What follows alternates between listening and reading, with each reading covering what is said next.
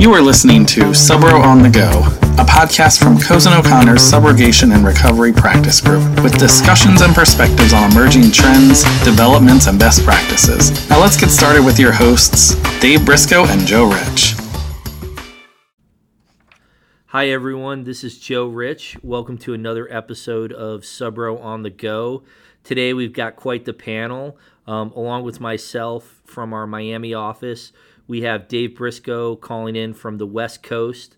Um, we're also joined by Jenny Markovich from our New York office and Jeremy Jones from our Charlotte office.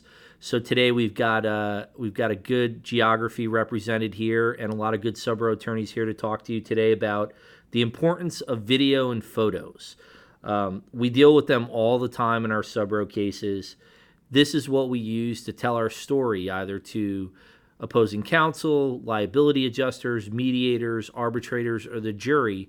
We use photos and videos to explain what happened and why we should get the recovery that we're seeking. So, today, uh, the attorneys on this podcast are going to talk about this topic with me. And I like to start off when I talk about this topic with using like a children's book example.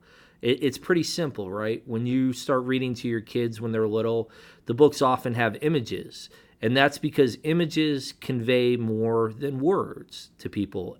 And you also use them in tandem with explanations. So if you look back, you know, not just at children's books, but media in general, where we are today, um, everybody is consuming news via video, uh, via photos. So it's a way that we learn, and in turn, you know, I think there is an expectation out there that we are going to present our cases using photos and videos.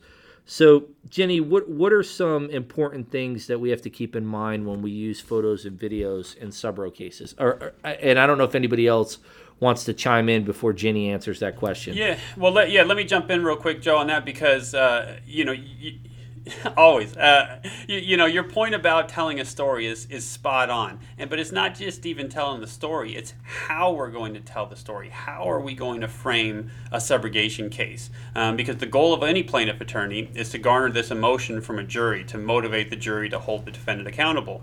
Um, and so personal injury attorneys will, will frame the case as about the injury to the victim to obtain that emotion from a jury to, to want to punish the defendant for what happened to the victim. But in property subro cases, the reality is carriers are not really naturally going to get that same type of emotion. Nobody's going to feel sorry for the carrier for the money they had to pay out on a loss. And so as a result, we frame that story you're talking about as as about the significant event that happened, especially in fire and flood cases where we say, look at how terrible this fire was. We can't live in a world where these things happen. And in order to prevent these things from happening, you got to hold the defendant accountable. And so merely telling the story doesn't do the trick. As you say, we need images to show how destructive that terrible event was. So talk to us about those images, Jenny. Yeah, so I think the expression "a picture's worth a thousand words" couldn't hold more true. Um, you really want to be out on a scene immediately if you have the luxury of doing so if you have a client who's educated enough in you know seeing that there may be subrogation potential to get subrogation counsel assigned get an origin and cause investigator out there and to take pictures. And taking pictures the importance of that is really twofold. In a subrogation case you want to prove not only liability but you also want to prove your damages and you want to avoid any potential targets from being able to say, well, I didn't get to look at the scene at the time of the loss happened. And as we all know very well, sometimes our hands are tied. Sometimes we don't have enough time to hold a scene and preserve it right away. Um, sometimes we need to uh, mitigate immediately. Um, so these are when photos and video become of extreme importance. And I'm sure we'll discuss, you know, the importance of the video um, further on, but it's very important to be able to document the evidence, document um, the area of origin, document the damages, because the parties may not have an opportunity to view the evidence. And later on, if they claim, hey, I wasn't at the scene, I didn't see it, I don't, you know, who knows if this is my product that started um, the fire or started the, wa- the water from emanating, or these damages didn't take place, now you have the photographic evidence to show everything you need to prove. And as Dave said, from the get go, you want to establish what you want to present at the time of trial. And there's nothing more important than having videos and photos um, to be able to present to a jury of your peers. You know, I would just jump in that your point about proving the evidence with respect to damages is well taken. I find that when you talk about these type of topics, people naturally gravitate toward liability, and everybody forgets about damages. And I always think about like water loss cases and how you need to have good photos and good video in order to explain to the other side why these items are paid for. You know, and looking at like a statement of loss or an estimate doesn't always hammer it home as well as having 50 photos or some good video showing the scope of a water loss. So that that's something to also keep in mind that you know it's it's beyond just liability. Damages is always the other half of the case that we have to fight. Yeah, and, and I and if I can recall an instance that's happened probably far too many times is when you potentially have a product, you know, say a boiler that caused um, the fire, and you can't immediately discern who the manufacturer of that is. So obviously, you then can't immediately put them on notice, and you don't have the time to secure the scene to be able to conduct, you know, a destructive examination or a lab examination to determine, you know, who the manufacturer of this boiler is by taking photos, by taking videos of the scene, by taking photos and videos of the collection of evidence.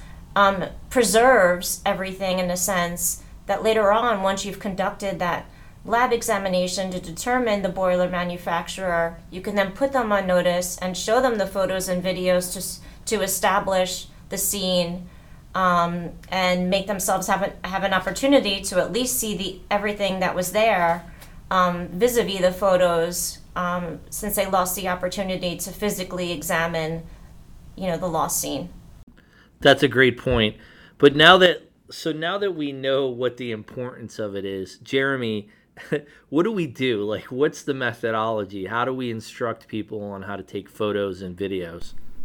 Well, and Joe, before we jump into that, going back to you know the point about establishing damages, you know one thing that many of our experts jump to is they identify the damage, they go photograph that, but they sometimes fail to document the undamaged portions of the property. And, you know, if we're talking about uh, the extent of smoke damage or the extent of water damage, you know, months down the road after the loss, once we're litigating this matter, establishing, you know, the difference between those undamaged components, whether you know hardwood flooring or the cabinets, uh, versus you know those items that were damaged, uh, you know, having the the expert take a few minutes on the front end just to document those items that weren't damaged uh, really helps us down the road to establish why those damages were incurred, what the proof of those damages was. Um, and uh, so, jumping into the methodology, uh, you know, I mean, when we're talking fires, uh, there's no better uh, methodology for us to look to than NFPA 921, right? I mean, that establishes the standards uh, for our fire investigators, uh, how they're supposed to conduct themselves during their investigations. And from that, you know, we can take um, those standards and experts, whether they're investigating a water loss or a building collapse, there are, you know, basic foundational things that those experts need to be doing when documenting those photographs. And the most basic of all is the scientific method. I mean, that really is, when you boil down 921, that's what you're getting to. And a big part of that scientific method is collecting the data, collecting the facts, preserving the evidence. And really, there's no better way than with f- photographs. Um, you know, now we're getting into uh, a day and age when uh, video and drone footage, and, and there are so many others, but, you know, documenting the damage, documenting the, the loss, um, it really comes back to what is that methodology. And, you know, that methodology, while it can be different from expert to expert, certainly should be the same for each expert, uh, whether they, you know, go from left to right around a property or right to left. However they do it, it needs to be their methodology, and they need to do that each time. Uh, you know, yeah, most... I think, I, I, I think like we've all been out to scenes and we've seen experts take their camera recording devices out, snap a few photos, and move on. And we kind of cringe and we pull them back and we say, wait a minute, wait a minute. There's a lot more here. And I'm thinking of a case I had a couple years back. It was a fire in, in like a commercial garage. And I asked the expert, I said, Did you walk through the whole floor? And he said, Well, no, why would I do that? I go, Well, because we're on this floor. Like, let's go through the whole floor. And I kind of walked around with them. And those photos became increasingly important throughout the life of the case because we had, to get to your point, we had documented areas that were unaffected by a fire. And we had shown what the signage was, you know, and we were able to show things. But, you know, sometimes I, I, I kind of cringe when I see that. Um, I always err on the side of telling people take as many photos as possible because you never know what's going to be relevant in six to eight months? Well, and how many times do we get into deposition where you've got an expert who has taken, you know, a thousand photographs over the life of the investigation, and you need the angle uh, you know, from the other side, and, or you know, you need the angle from a, a wider view. Uh, it just you can never take too many photographs and regardless of how many photographs you take you know, someone later on into litigation is going to be asking you for that one view that one angle that you did not capture. So certainly more is always better. Yeah and uh, to get to your earlier point about whether they go left to right or right to left whatever the methodology is they have to use the same one all the time so that when they look at the photos you know they know what order they're in, if you will. Um, so that's an important point. So, so you know where where do we go from here? You know, the future is I think really interesting for subrogation professionals because there is 3D technology out there that is now not only available but become cost efficient to use. The most common one is Matterport or some deviation of Matterport technology and Dave, I think you've used this before. I, have used it. Um, I think it's probably going to be the wave of the future. But what are your thoughts?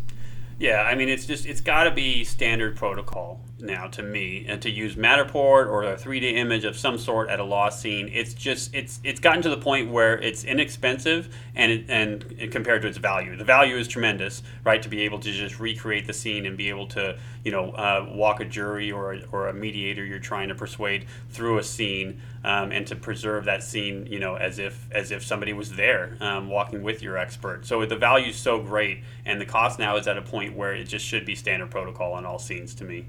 And maybe we should just briefly explain to listeners this type of technology. What it does is create a, I would say, almost very accurate 3D rendering of an actual fire scene or water loss scene, um, where it will create almost a dollhouse view and you can zoom in to certain areas. And the what what you do is you basically photo map the scene, and then the the technology takes those photos and stitches it together such that you have a 3D rendering that you can actually walk through.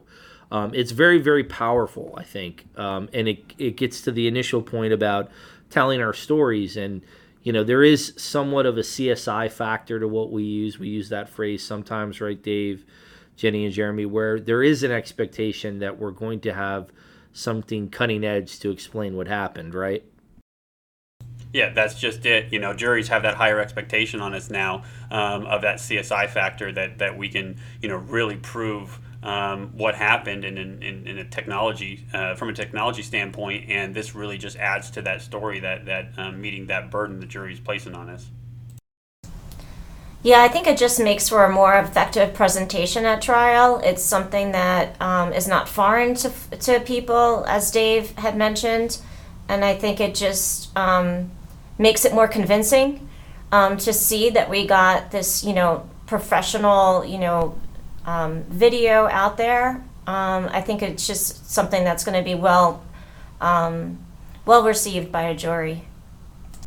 And also, as the you know subro attorney, I'm thinking of a case now. It was a, a water loss that had multiple failures in CPVC piping, and the expert uh, initially with his handheld camera took close-up photographs of the location of each failure, documented those failures, and then later on we got into litigation. There was a discussion about well where was this pipe, where was this fracture, you know, where did this failure occur, and we had the Matterport of the property, so we're able to go back to that and then zoom in and able to document exactly where each fracture had occurred uh, from an overall view. So it really is another layer of collecting that evidence during the investigation. Yeah, I, I think if if our clients and those subrogating professionals out there start to see it and use it, that I think the the usefulness or utility and bang for your buck, as Dave said earlier, is going to be obvious. Um, so now, what about other sources, right? What are some other sources where we get photos and videos? And I and I start this with, I've often found that the best sources are the ones you don't think about first not just the insured, but like the property manager who whipped out their cell phone and took a video of a loss. Those those sort of uh, spontaneous videos and photos that people take on their cell phones, I found to be a treasure trove. But Dave, what what are your thoughts? You're absolutely right. We can't talk about photos and videos of a fire scene or a flood scene without talking about social media. And we've been pushing this for over a decade. This argument that Twitter, Instagram, Facebook, Flickr, Google historical images, all these options available to us have to be standard operating procedure for a subro professional to to mine really for as much data as they can, um, particularly for, for images uh, on their subro cases early on and and uh, and getting as much as you can. Um, and and they're used really in three ways, right? They're one they they help us to tell the story like we talked about in the beginning, because sometimes you're getting images of the fire as it's happening before the fire department comes in and puts the fire out. So you're not just seeing the post fire destruction, but you're seeing it as it's happening to tell that story. Second is you're you're helping to prove the actual cause of the loss, right? I mean, we've had examples where you know, I had a fire in a kitchen and, and, and going against the product manufacturer, and they, you know, argued that the fire started on the adjacent deck and it was a total loss. Um, and then we get, you know, images from passerbys that show, well, the deck's not on fire early on yet. Um, you know, they tried to say it was it was smoking or, or some other work that was being done on the deck, but it's just not on fire. So it's there's, there's no better conclusive evidence as to what didn't cause the fire than an image, you know, during the fire of an area that, that's not on fire yet. Um, and, and lastly, you know, they help us prove the negligent act of the defendant because sometimes you're getting images of the scene before the fire happens, what it looked like historically. In wildfire cases, was there a tree branch over a line? Was there a pole that was leaning because there was too much load on it? Um, you know, I always use the the puzzle example, right? A, a, fire scene is like a puzzle. It's a mess, and you're trying to put the scene puzzle back together to show what it looked like before the fire turned the scene into a million puzzle pieces. But with a normal puzzle, you have a picture on the box of what the puzzle's supposed to look like when it's all put together. And so imagine trying to do a puzzle without that picture on the box to tell you what it's supposed to look like. That's what life is like for a fire investigator when they come to the scene and they got a million puzzle pieces. Um, so we want to help them. We want to help them see what's what's it supposed to look like before the fire turned it into a million pieces. And and these images and data that we can gather on social media are part of that, uh, part of that process. Yeah, you know, I think Jeremy mentioned a CPVC case earlier, and I just I have one going now where I got photo from the build the insured's building engineer. It is like it's unbelievable. Like it's just a water fountain pouring out of this cracked pipe, and it's like the type of information that you always want but you can never find. You know, in in our cases, I would just add Dave to your summary a couple of other pointers, and then we'll see what Jenny and and Jeremy have to add. But I've been finding that security system footage um, is a great source, especially if it's a commercial property. And even in residential properties, virtually everybody now has either some sort of Arlo, Nest, or Ring system. So there's always um, some source you can go to and ask your insurance about. Um, just keep that in mind, you know, that type of source. And then um, on social media, you know, a lot of fire departments now are posting to social media when they're responding to fires and they're actually giving you everything you need. So it's also a good source to keep that type of, of information in mind. Um, Jeremy, Jenny, I don't know if you guys have had any good experiences or bad experiences with social media. Sure. So um, I just with not necessarily with social media, but with uh, public authority and news sources, which I don't know if we touched upon that much. I think it's important to highlight them as a resource. Um, as you know, you know, a fire happens, the fire department shows up. So it's important to obtain a copy of their files, um, any photos that they may have. Um, sometimes, and especially in New York City where you have a camera on every street, um, sometimes you want to get the camera um, and try and obtain that um, to show a real, you know, video of the fire and and um, obtain footage from that. So um, I think those are also two other important uh, resources that can be used. Yeah, and as for social media, it never ceases to amaze me the number of people who, this day and age, do not lock down their social media material. It is open for the world to see.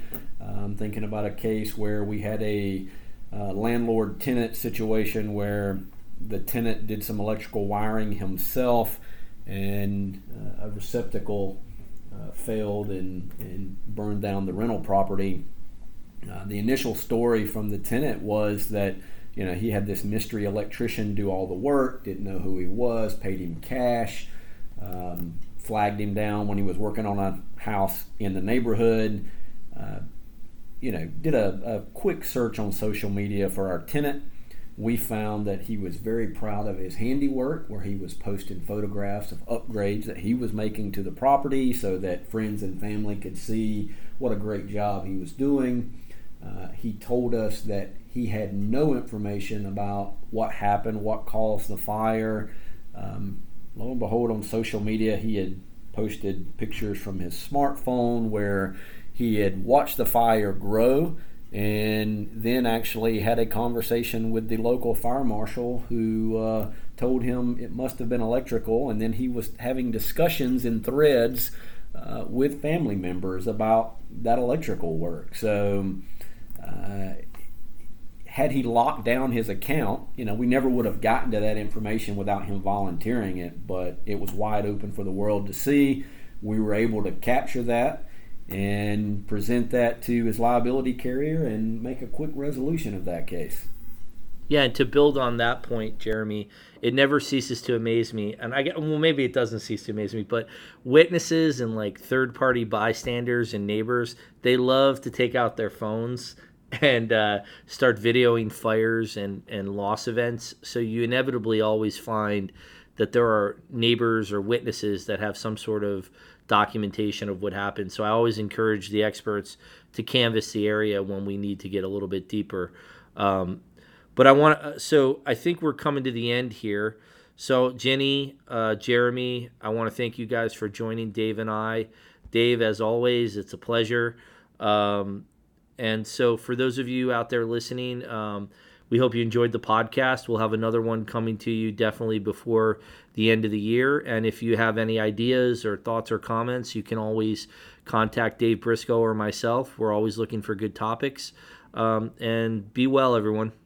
Thanks, everyone. This was fantastic. Appreciate it.